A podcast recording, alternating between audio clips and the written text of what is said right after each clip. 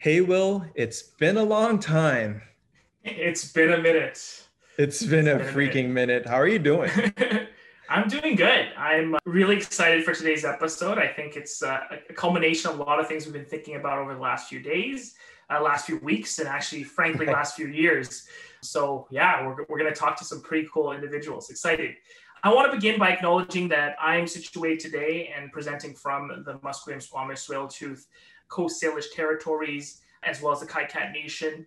Just recently, I learned Still Creek Drive, where my, my office is located, was actually a, a really uh, popular Indigenous gathering spot, very, very lush greenery. And recently, it's undergone some pollution and, and, and sort of being situated on, on, a, on a piece of land with that much history and, and thinking about how you know my business is run literally on indigenous land has been a, an eye-opening experience. So i wanted to share that with you before we started today's episode. And as for me, I've been going around, as you may recognize from some of my previous episodes as well. Right now, I am in the Niagara region, and I'd like to acknowledge that I am on the traditional territory of the Haudenosaunee, and I, I apologize for mispronouncing that, and Anishinaabe peoples, many of whom continue to live and work here today. And this territory is covered by the Upper Canada Treaties and is within the land protected by the dish with one spoon wampum agreement. And it is a beautiful region. It is a beautiful summer, and I'm very, very thankful to be here. All right, Will. So why don't you do a little bit of an intro for our guests today? Absolutely. They're going to give their full bios themselves, but I want to talk about how they represent international student advising, the new generation of international student advisors, a very diverse and energetic and I would say student focused perspective. They represent schools in the Western and Central Eastern Canada. So we have a bit of an East and a West thing, which we'll get to in a little bit. And their day jobs are to help international student advisors. We have one who's an RCIC and one who's a lawyer, actually a former uh, colleague and, and uh, of our alma mater, the University of Ottawa. And they've been helping students transition to permanent residence, to help them with their initial study permit applications, and assist them in all of their student needs. So I'm very, very excited. Uh, it's a time when uh, student assistance and immigration is in high demand. It's the talk of the town. So let's bring in Mayuri and Ravneet. Hello, Mayuri and Ravneet. Thanks for joining us today. Thanks for having us. Thank you for having us.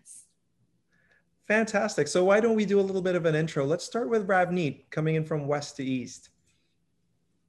Yeah, thank you, LJ. Hello, everyone. My name is Ravneet Pinej. I am a regulated Canadian immigration consultant located in um, Alberta. I am doing a little bit of traveling this weekend, but uh, so I'm in, currently in Windsor, Ontario, and I would like to start off with a land acknowledgement. I would like to respectfully acknowledge that the land on which I'm today is the traditional territory of the Three Fires Confederacy of First Nations comprised of the Ojibwe, the Odawa, and the Potawatomi peoples and I'm uh, happy to be here and uh, really looking forward to the discussion that we're going to have today.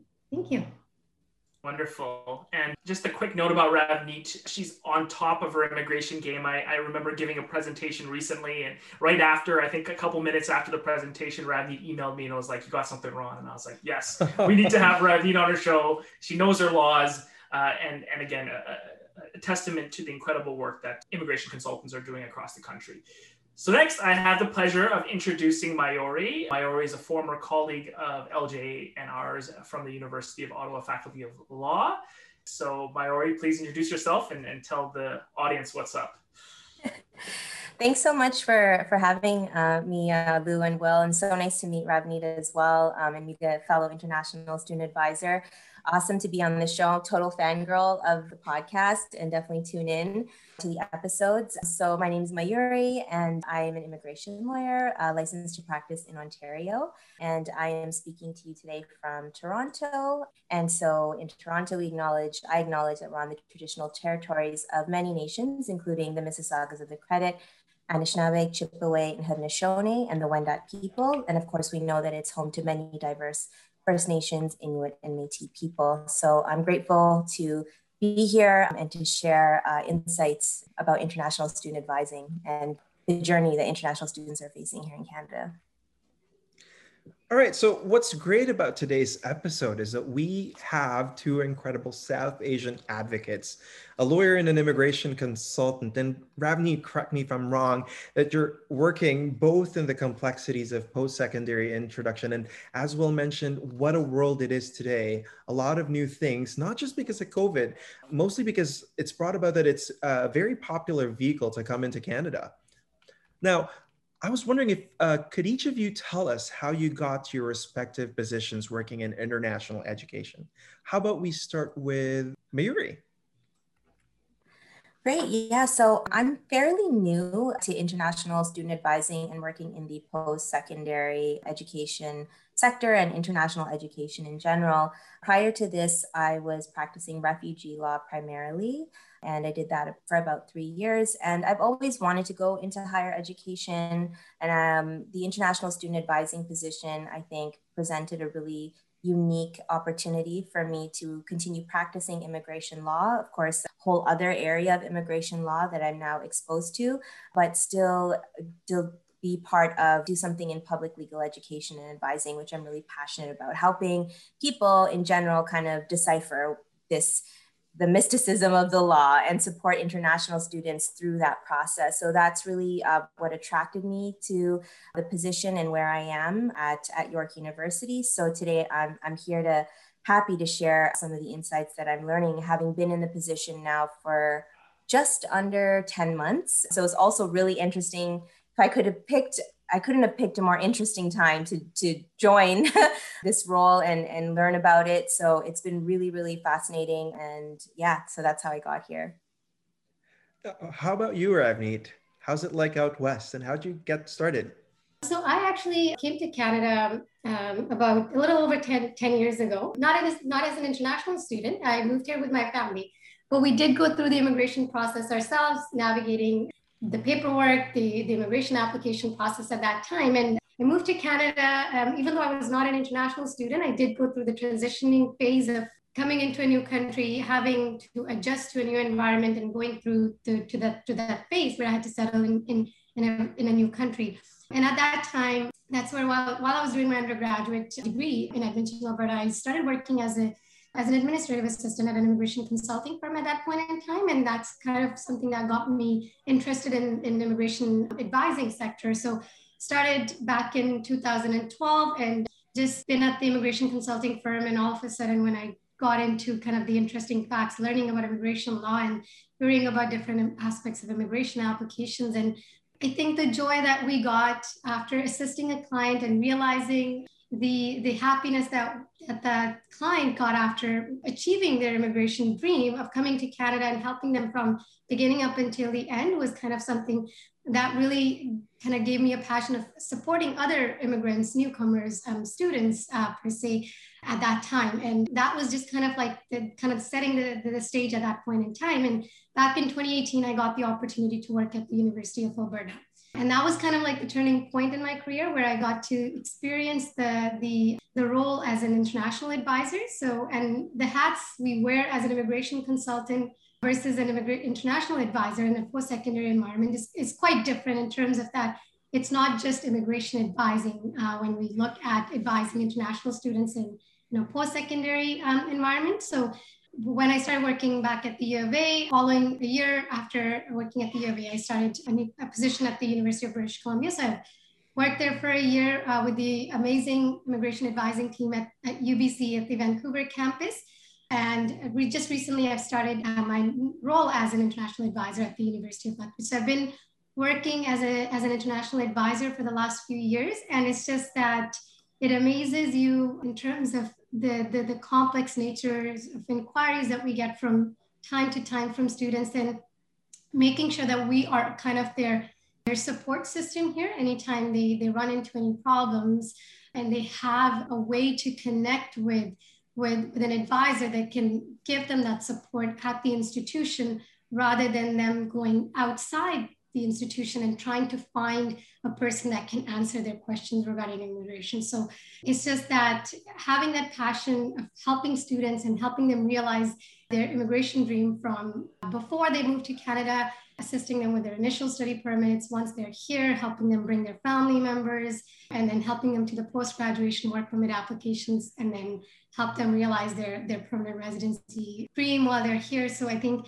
that's kind of, in a nutshell, just kind of what drives us as advisors in terms of helping the students realize their dreams and just getting getting happiness and uh, kind of contentment out of seeing our students achieve their success and their dreams while they're, they're they start their journey and um, up until the end. Incredible. Hearing from both your stories, I get the sense that you're both super well traveled and very flexible. And, and you know, both of these actually tie into my next question about the COVID 19 pandemic, where we really had to see that flexibility. The government has shifted and changed so many little things, tinkered, new policies every week. In your individual minds, you know, we're almost on the, and we're hoping we're on the sort of the end of COVID being a, a major problem phase. But how did you see the government's job? How do they do in rolling out the COVID 19 international student policy? And perhaps I'll challenge you to, an- to answer in the form of the good, the bad, and the ugly. So maybe I'll start with you, Mayuri. What did you see? And yeah, how did it impact your, your practice as an international student advisor? So, in terms, uh, it's just been chaotic for everyone. So, I, I do want to acknowledge just just how challenging it's been on all fronts and not having an insider's view of what's going on with IRCC and what's going on at the different embassies across the world. I, I am mindful of that, that there's a lot that we don't know, and I, I want to give grace for that. And at the same time yeah some of there there is the good the bad and the ugly. And and in terms of some of the good i think that some of the policies let's say impacting current international students so new international students i think that's a whole other ball game those that were trying to get a study permit trying to come to canada during the pandemic that was a whole other interesting ball game. But for those who are already here, I think some of the positive things that were done initially were, for example, giving the ability for students to work even though they weren't enrolled in classes. So we know that international students need to be full time in order to work and allowing them the ability to work even though their classes were stopped due to COVID and so on for that short period of time. I think that was a good call and really definitely helped international students during that time if I could just jump to like the bad or the ugly is like I really wish we could have seen that extended, right? COVID, the pandemic didn't stop. We're still dealing with it. We're potentially going to come upon a fourth wave. I hope not, but that's what people are saying. It's like the end is not really in in truly in sight in, in the imminent future. So, and the impacts of this we know are going to be long lasting. So it would really be good, uh, better to see some more leeway for international students to be able to work and recover financially because of course their families in their home countries what we're hearing is their families in their home countries are really struggling and are not able to support themselves let alone support the student who is here and couldn't return home. So you know the good was that that policy was there for a little bit the bad is that it's not there right now and students desperately need it. And that's what we're hearing from so many of them. One other one that I'll mention is I think the extension of the PGWP temporarily, the open work permit that they can do for another 18 months. And I know the deadline's coming up for that to extend it. Of course, recognizing that international students who were had the PGWP couldn't benefit from obtaining that Canadian work experience that they need, hopefully to for their PR application, and they couldn't get that because things were shut down. So extending that, although I do want to say that that really was due to a lot of advocacy from grassroots organizations that were really lobbying and advocating for that change. So I, I'm glad that IRCC was listening and extended that policy, and I know that that's benefiting a lot of students in terms of you know the ugly i'm just going to skip right to that is i think for new students it's just been it's been ugly. It's been really hard. And i think despite I, ircc's you know best efforts part of that is i think out outside maybe of ircc's control. That's why i started by saying i don't know how these decisions are made around when policies are announced or things that are rolled out. Every single thing we've seen come out we find out on the day of international students are panicked we as, as post-secondary institutions have no heads up as to what's going to happen. The announcement is made and students are panicked around when can I travel? Can I travel? What's the exemption? It's not clear. you know what do i need so so there's that for those that have a study permit approval and are trying to come it's great that eventually that rule was in place that as long as you have a study permit you're attending a you know designated learning institution all of those things. And the quarantine measures also if you met all of those things you can come in. Th- those things were positive for sure. But i think the way in which those announcements were rolled out really suddenly and, and without much clarity but then the announcement was made as this big thing here's what we're doing but without the clarity i think that's just caused a lot of confusion and added anxiety. And then more ugly for students that are trying to move apply for a study permit and so on we're just seeing and i think we're going to talk about this in the episode maybe but continued like really high rates of refusals. And i know that's an ongoing problem. It's not unique to covid but i think i think that the templated refusals in the context of covid has just made it even worse for our new international students. Processing times, of course, have just been like super delayed, even for those applying through SDS Stream and, and other streams where they're promised a certain amount of time of processing and then that's not happening. And I think, again, this is adding a lot of stress and pressure to international students. So those are just some of the things I'd say I've noticed in this last over one year of going through this. I just want to touch on two things before I pass it on to Ravneet. In, in terms of the templated refusals, we're going to have a special episode dedicated to that. Um, I'm actually, I've, I've, uncovered some interesting litigation and, and the system by which they're templating the refusals. So hopefully we're going to be able to bring that to the forefront. I'm actually uh, just about to be counsel on a case that the Department of Justice is trying to introduce all this information to. So hopefully we're going to shed light on it and the students I think will benefit because yes, it's coming down the line to templated GCMS, uh, less GCMS notes, more templated refusals, and very little factual analysis in the, in the decisions. And that unfortunately has become a standard. On your point of communication, I think that is a huge issue. We're seeing right now, especially during COVID, it seems like there are small bubbles of those people who are in the know, and there's so many more internal hidden memos, and those are causing so many problems.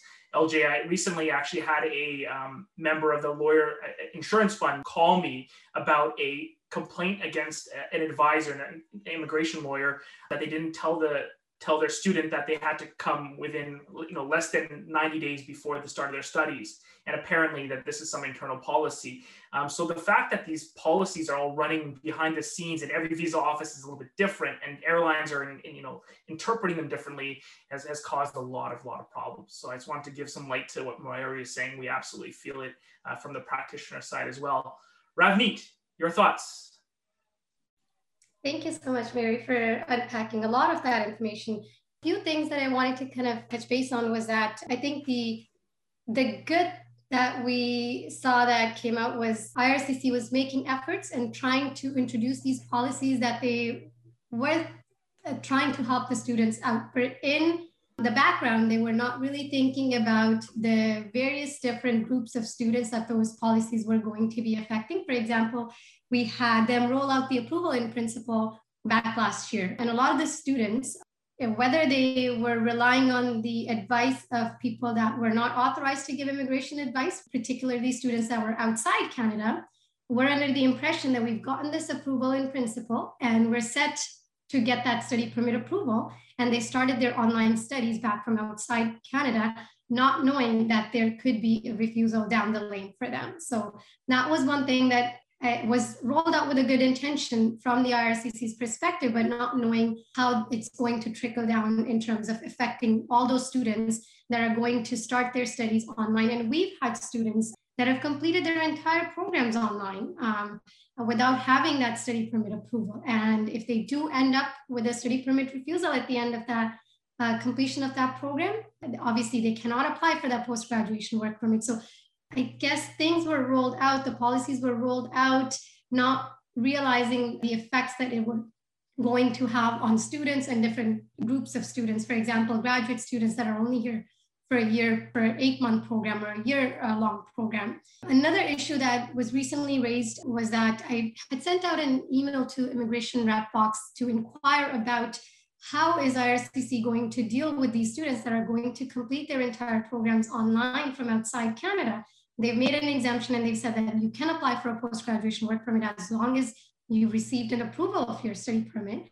However, if they have intention to apply for permanent residency, are they able to get those additional points for, uh, for um, Canadian education. And their response was that at this time, they, the, this, these students are not eligible to receive those points, which is something that wasn't taken, obviously that wasn't a point that was considered at that point in time, but then we as advisors from time to time would get questions about students applying for the PNP programs.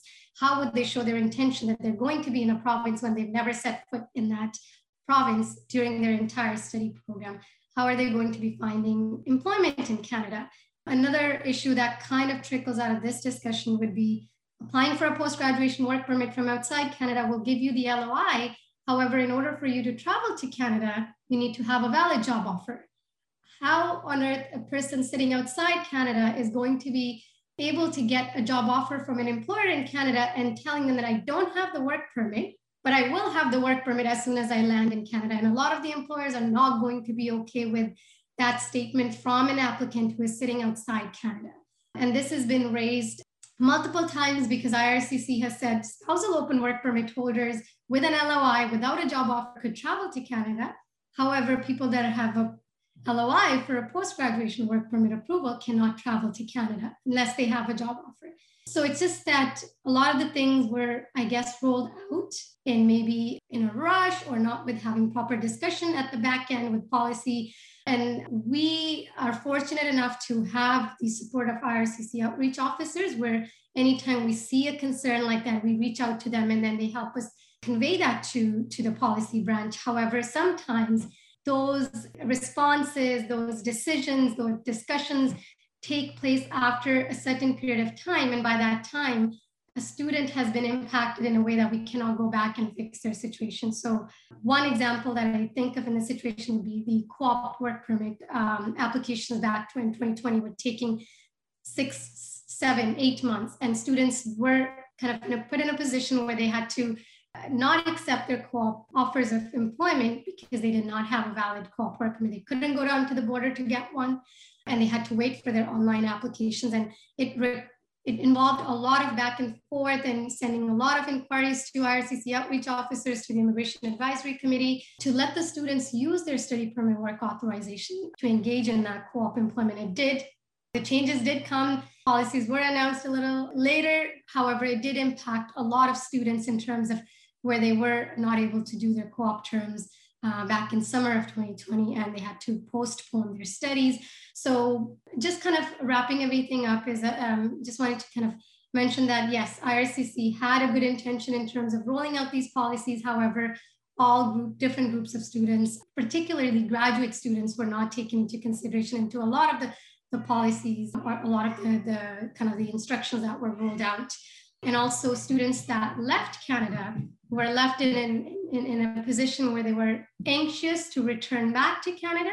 However, there were not clear instructions in terms of what is required of what is required of the DLI in order for them to facilitate their entry back to Canada.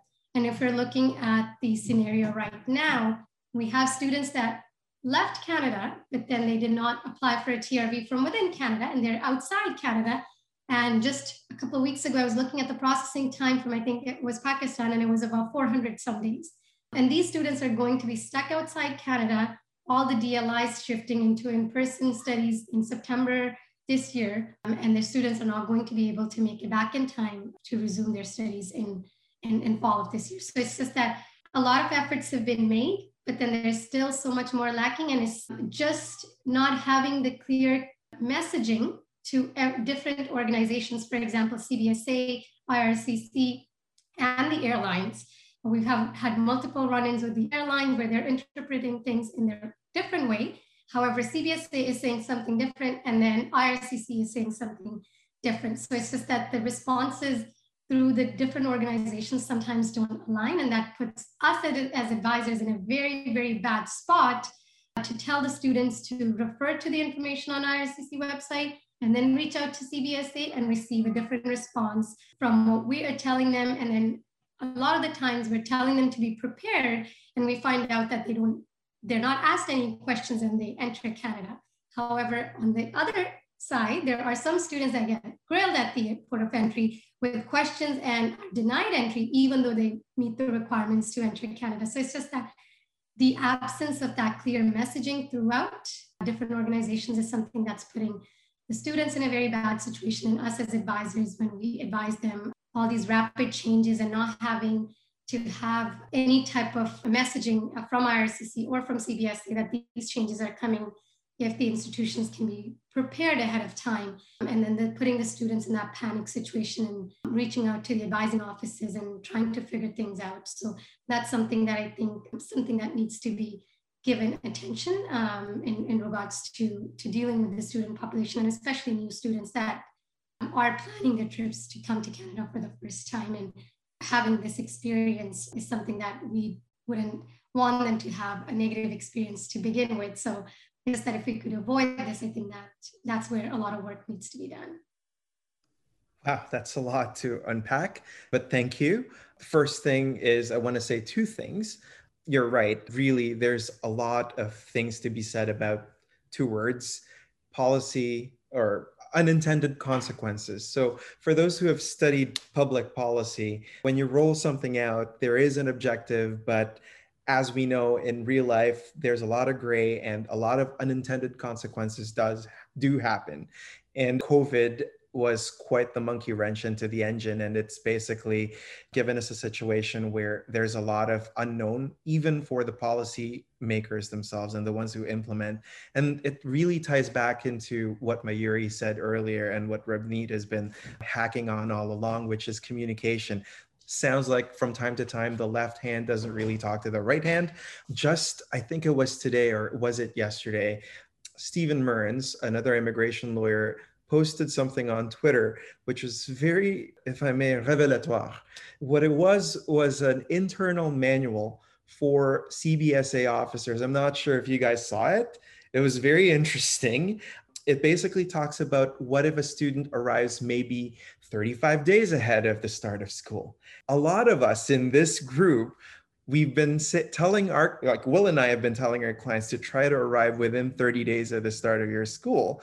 It's never written in any part of IRCC's website, nor on CBSA. This is just a rule of thumb. So think of it from the perspective of, let's say, the layperson who has no representation, who has never meet, met amazing people like Ravneet or Mayuri who would have told them to not arrive too early. So there, there are a lot of problems in terms of communication, but going back to Mayuri's point about giving them grace, we don't know what's going on. There's a lot of to and from in the background. So, you know, we do uh, acknowledge that. And we are thankful uh, that there are a lot of folks over at IRCC that are open to communication. And as Will can attest, uh, just this uh, spring, we had the opportunity to speak to amazing folks over at the policy department at IRCC, where you know, they were very open to our comments in regards to the rollout of several programs. And rest assured, we did give them a, a you know, our thoughts about the, the status of temporary residents in terms of how they can transition to uh, a more durable status in Canada, such as permanent residence, and how difficult it was before COVID, and how even more difficult it has become in the time of crisis. But l- listen, oftentimes in my own experiences with international student is that you have very young, impressionable minds that unfortunately run into third parties and whether they be agents or employers or even colleagues or fellow students who might not always be providing the best advice now, standing from the position you are in right now, what advice would you give to students who are just starting out in Canada? And what should they do to get themselves prepared for the journey and pathway through studies now that things are kind of like, you know, returning to normal? But as Ravneet properly put it, we're not really out of the woods yet. How about how about we start with um, Ravneet this time? I think we try to the institutions that I've been work I've worked at. We've tried to organize sessions and seminars for students and just kind of um, making them aware that there is a service on campus that they can rely on for immigration advice. And the immigration advisors are the only people that they should be going to to get immigration advice. Is the is something that we try to to get across to our students. Um, just because when students are coming from outside Canada, some of them are under the impression that the agents that they're working with or the representatives back home, they're, they're not aware that they have these, they have to be licensed professionals in Canada in order to provide the immigration advice. So we try to do our bit in terms of making sure that the students are getting that information and making sure that they are getting the communications from our office on a regular basis, that they are made aware of the fact that they should be relying on the advice of immigration advisors and not their friend, colleague, or um, a family friend who has gone through the same process before which could have been a year ago, two years ago, or 10 years ago, or even a few months ago. Things change, and we just uh, try to make sure that the students are aware of the fact that they they have a service on campus and that they, they, they rely on us for that immigration advice and making sure that they are not getting the advice from, from people that are not licensed to provide that immigration advice to, to them. And a lot of the times we would meet with a student that would have no idea that there are services uh, offered on campus. And uh, to my surprise, in my experience, I've met with a student, and this was a few years ago, where they said, I didn't know that international student advising was a thing on campus, and I didn't uh, come and see an advisor for the the first two or three years of my uh, my my studies at the university, and I was surprised to hear that because we try we try to make every possible effort that we can. And a lot of the time students would unsubscribe to the newsletters and sub- subscribe to the email notifications but we try we try to make sure that we are doing our bit in making sure that the students are not falling at the hands of, uh, of people that are not that are not regulated or that are not authorized to provide the advice to them well, thanks for that, um, uh, Ravneet. And uh, how about you, Mayuri? What advice would you share at this stage of the game? We're about, I want to say, about a month away uh, from D Day. yeah. it's actually nice to hear from another advisor from a, you know another institution that's really echoing um, some of the things that uh, I, I, experience in, in, my role are kind of expressing that they they didn't know about immigration advising and some of them who maybe have gotten to a certain point like past their first second year and they and they just didn't know. And and part of it is the challenge for larger institutions is of course being a large institution and the the just all of the information that's available to students that's being pushed at them. So it is that is one of the challenges of, of communicating to international students in particular that advising exists and international student advising exists and what it is. So part of what we do similar to Ravneet is really the outreach piece and letting international students know even before they arrive. So part of what we've started to incorporate is supporting students even with the study permit application process. So of course, like we can't represent them, we're providing them essentially with summary legal advice, but we are letting them know right from the outset to say that international student advisors exist here at, at this university. We are licensed. So I love to like really emphasize that point in all presentations in all appointments i'm like i am licensed and here's why i'm telling you i'm licensed. It's not just like a word that i'm just throwing out there. Here's why it's important that i'm licensed. I i've studied i I've, i'm certified in this area and i also like to emphasize to them find someone who's experienced in this particular area of immigration law. So like it's not just any lawyer. I think sometimes you know the way that media portrays like lawyers legal representatives consultants paralegals what have you is like oh they just know all subject matters. And that's not true right? So also letting them know that you need to speak to someone who is experienced in immigration law and that you are entitled also. So part of what we're doing is also educating students on how they may be go how they might go about choosing a legal representative right? Like uh, that education piece i think is important. So i'm thinking particularly of students who are newly applying and might be you know communicating with agents or representatives or whoever and letting them know like if you are going to be working with someone on your application these are the things you should consider.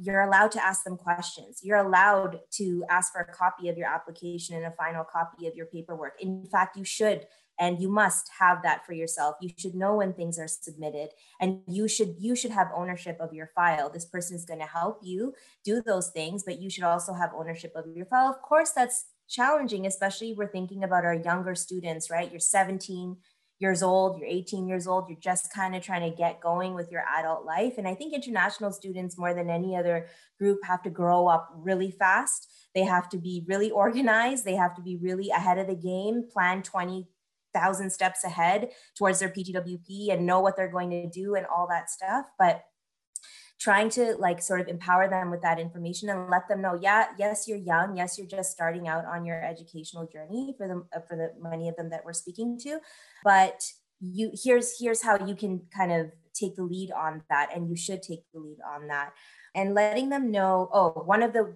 the tips i like to give them is if anyone is telling you that your application is going to get 100% approved if you do xyz walk the other direction. So i literally put it in those terms to them. I'm like do not believe anyone that's going to tell you that your application is going to get approved if you do this and that they are probably not good for their word. Please walk away. A good legal representative, an experienced legal representative is going to inform you of your options, is going to inform you how to strengthen your application. What are your strong points? How do we address the weaker points? And they're going to let you know that at the end of the day, it is up to the discretion of the IRCC officer. They have to make a decision based on the evidence you present and so on. And they should be talking to you like this because if they say, just you know put these things together and i'm going to do it and don't worry you're going to study in canada it's not a good sign. Big red flag. So i think talking to students about what are the red flags what are the signs when you know someone is competent experienced and all of that i think will be helpful. And I, am finding it helpful um, in sharing that information in our webinars. And as ravneet touched on we're really emphasizing attending our immigration advising workshops and webinars. We're really re- really trying on making ourselves as accessible as possible. And I think some of the ways that we're trying to do that, especially uh, more recently, is um, we know that sometimes, as Remy pointed out, newsletters, people unsubscribe and whatever. So we're trying to figure out like what are the ways we can connect with our international students? How do we stay hip and relevant? So like let's get on TikTok, let's get on Reels, and like let's do things that are truly that are giving like snippets of information, letting them know immigration advising exists. Like there's creative ways that we can put out content for students and kind of flag for them some important points that they need to know about following their basic study permit conditions. That would be good. And even like a TikTok on, hey, like, do you need an, uh, a license, you know, you should get your advice from a licensed representative not your family member you know or not your your friend sometimes i like to joke in webinars like even if your pet is offering advice do not listen to them even if they're really cute and persuasive. Like so i just try to get things across that way and i think students are mostly receptive. The challenge is always going to be how to reach as many students as possible and i think like repeating it like a broken record so it's like ingrained in their minds I want to respond on two points. One, I think it's just incredible from both Ravneet and Mayuri how much they speak to the to genuinely and and you know all the efforts they do to help students and, and that is their goal. And I know and and and maybe you know it might be difficult for Rav, uh, Ravneet or Mayuri to speak to this, but I know how much immigration advisors at institutions also have to push back against institutional powers and to try and get their part of the budget to try and you know expand their team to try and get some of the internal rules changed that might pose as immigration barriers but general counsels don't understand them or the school just doesn't want to hear them. Like these are all very very real issues internally within schools that's that are difficult. And you know my hats off to all the the internal battles that have to be fought as well. And and and um, that that's one thing. The other one i have to say is you know Mayuri's point about the challenges that international students are facing and, and how so many of them are young and, and vulnerable. I mean i think we forget that as well when we're carving policies. And and, and the one policy i know uh, lj you've heard me say this time and time again. I almost mentioned it like a broken record as Mayuri said. You know change that requirement to be in full-time studies to apply for postgraduate work permit. Like just change it. You know the first semester is often the hardest uh, for many many students. Like there's it's so arbitrary that it's the last semester. Like please get rid of it. It just doesn't serve the the, the, the system. And, and i know lj we presented directly to the policymakers on why that was such a bad policy.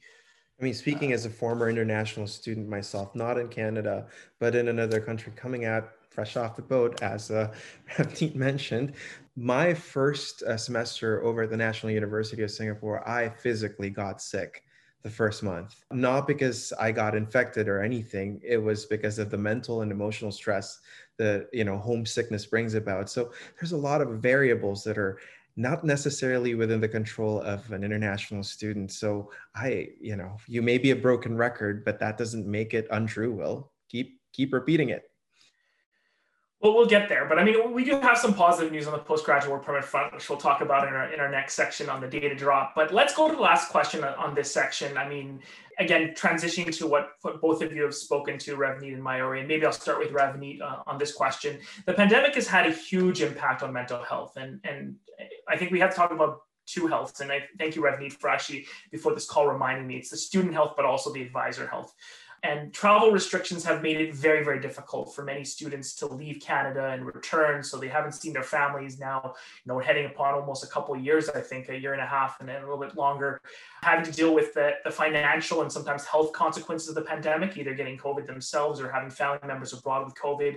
I read a really troubling report from One Voice Canada during the pandemic, uh, where it discussed the tragic effect that this has had, especially on South Asian students. And that and that piece talked about, you know, the rise in, in, in cases of, of, suicide and uh, very very difficult mental health turmoil. So as Canada starts welcoming back students in the fall, what do you think needs to be done? And you can mention it either, you know, on an institutional level or on a government level or, or, or, or, many different levels, but what needs to be done to improve mental health?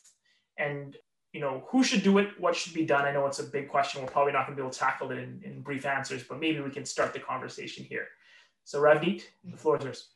Thank you. I think I've personally seen a lot of clients of my own in that situation, not just students, where pandemic had put them in a situation where they had sick family members back home and even uh, their parents uh, passing away and them trying to figure things out whether to leave Canada because they will not be able to return back. And it's just had, had such a big impact on the mental health of these individuals, students, and especially when they're young students. Um, not not being able to go back home and then being able to um, and when making when planning their trip having that discussion with the advisors and us letting them know that there there's no guarantee like we cannot guarantee that you're going to be able to return back even if you have a valid study permit a valid visa especially with with uh, with the situation that's going on in India right now. A lot of our Indian students got stuck in that uh, with that direct travel ban, and now. When, with them considering to travel back is posing such a big challenge for them because they they're trying to navigate how to get back to Canada and then trying to figure out what are the different requirements in all these different countries that they're going to have to have their layover in and then whether they need to quarantine there for a few days. So it's just that it's very, very tough. And us hearing as advisors to all these stories and trying to help these students navigate also sometimes takes a toll on us as, as their advisors, just because at, at, at some point in time, you do get connected on a personal level with some of the students just because of the situations that they're in. And to kind of answer your question, well, I think a lot needs to be done. The institutions are trying their best. Um, I can't speak for all the institutions, but I, from the experiences that I've had, are trying a lot more just because of the, the pandemic, the situation that it has put in with the limited in-person contact that we can have with students. I think it's putting them in that situation where they're able to not share too much with the advisors just because we're on a screen and not in an in-person environment with them things were a lot different when we could see a student's body language and they would come into our office and we could tell the signs and they're not feeling good. And uh, there's there's multiple different ways that would kind of give us those signs and we would be able to kind of uh, dissect the situation a little bit differently. And on a zoom call a student doesn't show up they don't show up and um, that's kind of the end of the call there a lot of the times. So I feel that the institutions are doing their bit. And from the government side of things, I think the students are bringing in a lot of revenue and they are kind of a, a force that are driving the economy forward. So I think a lot more needs to be done from, from, the, from the government institutions as well in terms of having some additional support for the students uh, so that they, they could um, access these resources. And especially for, for people coming from if I were to speak from from my um, kind of uh, culture, mental health is kind of not that openly spoken about, especially in, in the Indian culture. People don't really talk about it. They're not that open about it. So that's why a lot of the students will not disclose um, the feelings, their feelings or the, the issues that they're they're going through. And it would be a lot different for from a student coming from a different culture where they would be more open about discussing things that are impacting their mental health. So I think a lot more uh, need to be there in addition to the institutional supports that are there. And um, us as advisors, we try to help students out and try to put them in touch with the resources, but we're not mental health counselors. So there's there's a line where we have to to draw as advisors as well. But we we try our level best to make sure that they are put into those put into contact with those resources and that they are aware that those resources is there that are there. So even before the students are here, anytime we do a pre-departure session for these students that are sitting in their home country, we try to make sure that we're including the wellness resources in the session so that they're aware that these are the resources that they could access on campus. And if they're not comfortable with visiting somebody on campus, there are some additional resources off campus that they could um, access. And I think the more these resources are going to be readily available to them, the better it is going to be, especially considering the situation that we're in right now with, with the pandemic, people being in, in their homes and also making the shift back to campus. I think it's going to be a lot for a lot of the individuals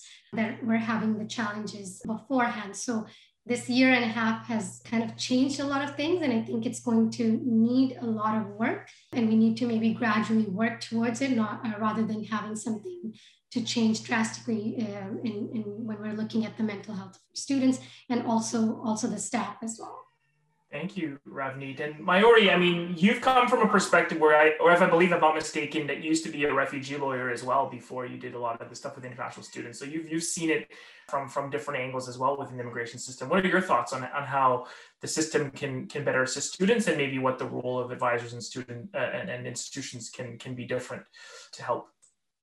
Yeah, it's such a good and, and important and necessary question. I think that even in the best of circumstances, international students face significant mental health uh, challenges. And just adjusting in a new country in itself like you know um, presents many opportunities but yeah many anxieties many stressors many challenges. And just even being on campus with like all kinds of people and like trying to make new friends but having maybe a little bit of a language barrier or some cultural differences like learning new things like all of this is already challenging for international students we know in the best of circumstances. And putting covid in the mix of that has just been really really really demanding and and so hard for them. And Ravneet has spoke to some of the examples that i've seen as well where students are really they're just they're so torn. Like they are here and there some of them are here unable to go back home for various reasons whether it's travel restrictions financial limitations. There's like different reasons why people haven't been able to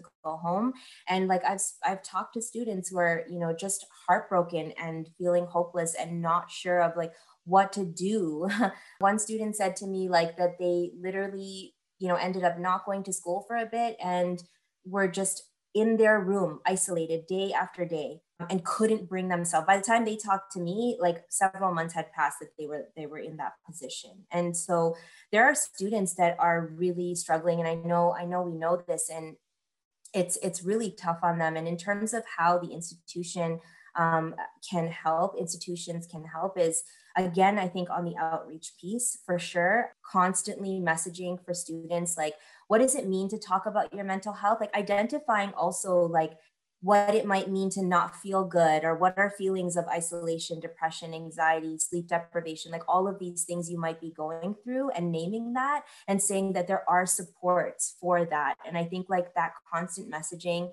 is going to be really important. Um, of course having the resources there. So i know that there are lots of um, thankfully resources that have popped up and, again i can't speak for all institutions either but in my experience that are available for students also that are abroad. One of the challenges was people who are here in Ontario, for example, are only licensed to practice and advise students who are in Ontario. So what were we going to do about students who were abroad and, you know, uh, the license didn't cover that jurisdiction? How is that going to be handled? And so, you know, at our institution, for example, there they contracted with a company called Keep Me Safe and students could call into that line and have, I think, language support in their language as well. And, and so there's some measures that have been taken that have been positive to try to like provide as much support as possible. And i think like continuing to do that i think like having campaigns ongoing campaigns about mental health is going to be really important. I think educating having all of us advisors professors frontline support staff all being talking about and being aware of and putting at the front front line that international students in particular are facing like unique challenges and how are we going to like identify and support them through that brainstorming through that. I think we're all working on that too as we think about welcoming even more students uh, to campus in september. And i think on a government level will you know i think i'm interested to hear more about all of the advocacy that's gone behind like advocating for part-time terms to count towards PGD, PGP, PGWP eligibility, that's a that's one. Like the pressure for students to be full time, uh, you know, each term apart from their last semester in order to be el- um, eligible for the PGWP. How are we going to say here, do this for your mental health, self care, all of this, and then tell them they need to take a full time course load in order to get their PGWP? It doesn't add up. They can't do it you know and if they're going to need to take time and access counseling and do things to try to support themselves if they're really struggling then maybe a reduced course load is what they need. But they're not going to do that if that's going to jeopardize their pgwp and it's like a vicious it puts them in this really really just awful situation. And i and as, as advisors it's really tough for us to say on the one hand you know you should get mental health supports and help and like do what's best for you and in supporting that and then say oh by the way you also need to take a full-time course load or otherwise you know.